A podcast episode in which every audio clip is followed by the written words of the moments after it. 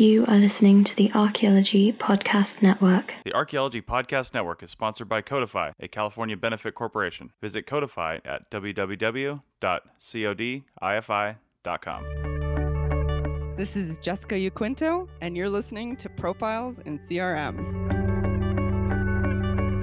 Welcome to Profiles in CRM, episode 57. I'm your host, Chris Webster. Profiles in CRM asks CRM professionals nine simple questions. The answers vary wildly depending on their experience and education. Because of the nature of contract archaeology and how small this field really is, some people choose not to reveal their name or the company they work for. Stay to the end of the show to hear how you can have a chance to answer these same questions. All right, we're here on Profiles, and here's the first question What is your name, and who do you work for? All right, so my name is Jessica Yaquinto and I work for me.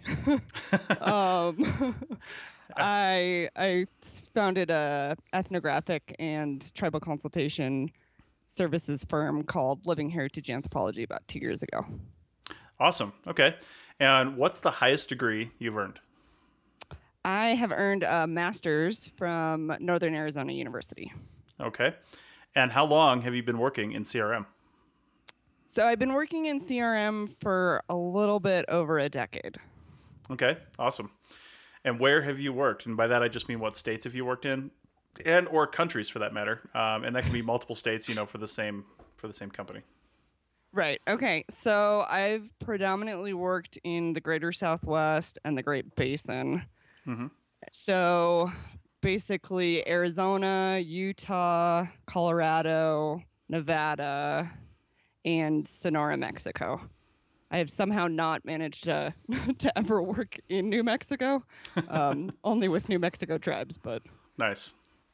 All right, and in CRM, um, oh, now you go ahead. Sorry, and then I didn't include the um, who I worked for. Okay, so and yeah, so those projects they were all for a variety of agencies like the the National Park Service, the Bureau of Land Management, Department of Defense, Department of Energy, mm-hmm. and that was through the Bureau of Applied Research and Anthropology at the University of Arizona, mm-hmm. through Grand Canyon National Park, Northern Arizona University, Dominguez Anthropological Research Group out of uh, Grand Junction, they're a nonprofit there, and obviously Living Heritage. Nice. Okay. And now you own a company now, so that's probably the mm-hmm. highest position you've ever held is president yes. of your company or whatever you call yourself. yes. My my title changes on a daily basis. Um, but uh, what is the position you usually have in CRM? And I guess that would be now this, and, and this would be the highest position. So if you've got a different answer for this question, feel free to give it to me. But um, you know what? Um, I guess what is the position right. you've had mostly over your last ten years? So I would say the position I've had mostly is ethnographer because. Mm-hmm usually when you're in a subset of CRM, people don't differentiate that much. So ethnographer, um, I don't tribal consultant, I guess. Mm-hmm. not sure anyone's actually given me a title for that part of the work, but um, but yeah, probably most or the the position I had most commonly would have been equivalent to I guess a, a project manager. Okay and then now yeah i i tend to go by founder but um nice. but president sounds nice too.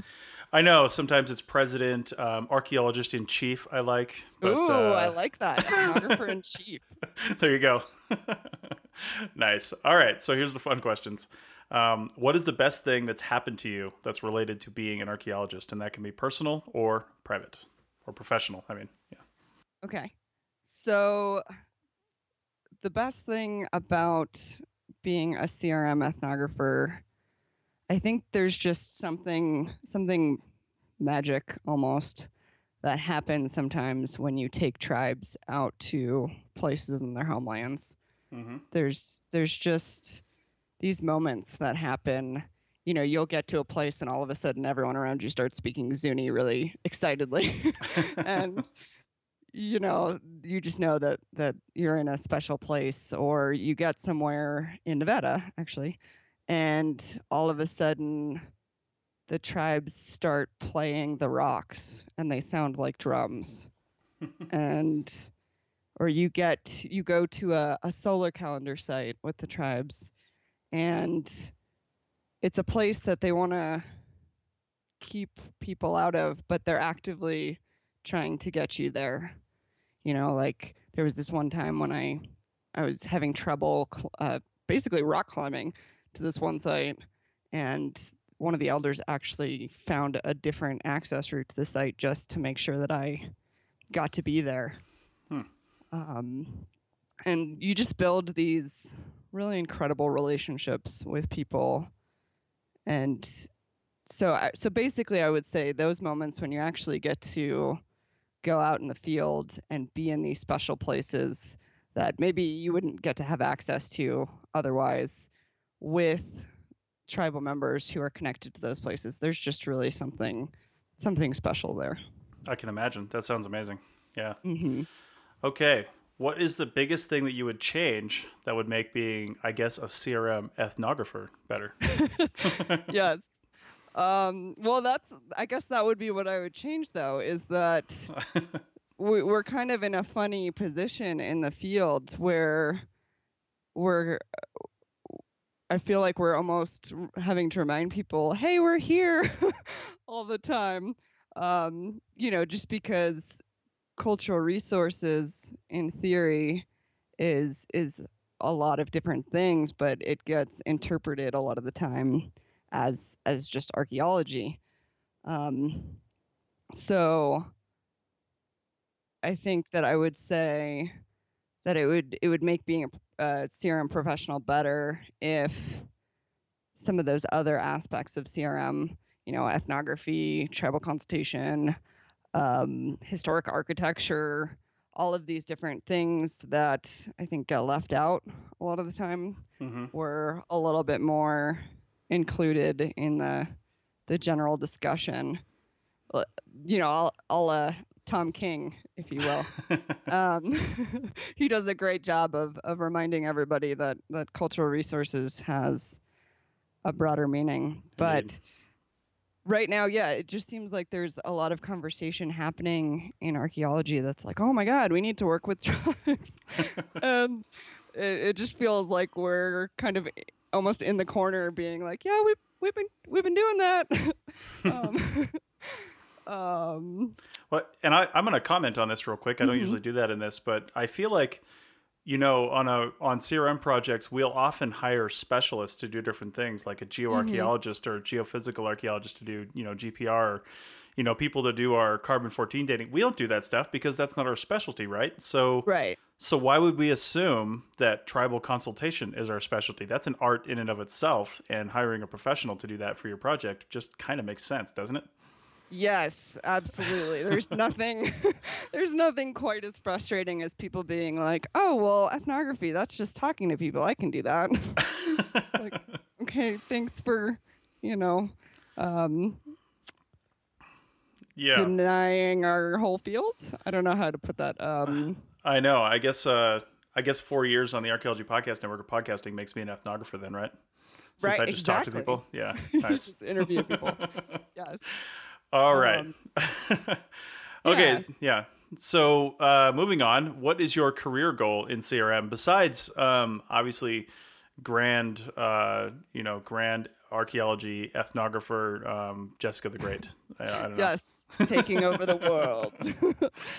um, no, I I would say obviously I want to grow my business. It's only been two years, so I would I would really like to almost be the one stop shop where, okay, I need help with ethnography, I need help with tribal consultation. This is the place to go for that. Mm-hmm. And I would like, especially within that, to be promoting community based participatory research, which I know, for example, TJ Ferguson and Chip Colwell are, are really big advocates for that on the archaeology side. But just making sure that tribes are tribes and other descendant communities, not just tribes, but mm-hmm. that people are involved throughout the entire process and involved as researchers themselves. Okay. So actively training tribal members, other des- descendant community members to do ethnography, to do archaeology, and having them along throughout the entire process. Right. That's another mm-hmm, okay. big focus of mine. Um, I'd like to do more work with youth and elders and connecting the two. That's always a big focus for me. Mm-hmm. And then we're talking about potentially developing a nonprofit and trying to make sure that we're we're really giving back to tribes as much as possible. Okay. Mm-hmm. Awesome. All right. Well, final question then. Uh, if you could give an undergrad thinking about CRM, I guess from an archaeologist or ethnographer's position, um, one piece of advice, what would that be? I would say to take a wide variety of classes. You know, try and if you want to be doing uh, ethnographic work, for example, as a CRM ethnographer or CRM archaeologist, mm-hmm. take an ethnography class. If you want to be doing tribal consultation stuff, take um, you know some Native American studies classes. If you want to do more historic architecture, take some historic preservation and other classes related to that. So just just try and get a wide variety of classes, and I think that no matter what you do, that you'll benefit from that. And then also try and talk to the tribes or communities that you want to work with or that you want to do archaeology related to. Mm-hmm. Find out what cultural resources mean to them and listen to my podcast. Absolutely, and that is the the final thing we will say on this. Is Jessica has a podcast coming out. Um, actually, in a few days, if you're listening to this on the day that this debuted. So uh, check it out. It's called Heritage Voices, and it's on the Archaeology Podcast Network. Show notes for this and all episodes can be found on the Archaeology Podcast Network website at www.archaeologypodcastnetwork.com forward slash profiles. At that page, you'll also find a form that you can fill out so you can be interviewed on the show. Interviews take less than 30 minutes and you don't need any special equipment. Thanks for listening, and I'll see you in the field. This show is produced by Chris Webster and Tristan Boyle and was edited by Chris Webster. This has been a presentation of the Archaeology Podcast Network. Visit us on the web for show notes and other podcasts at www.archaeologypodcastnetwork.com. Contact us at chris at archaeologypodcastnetwork.com.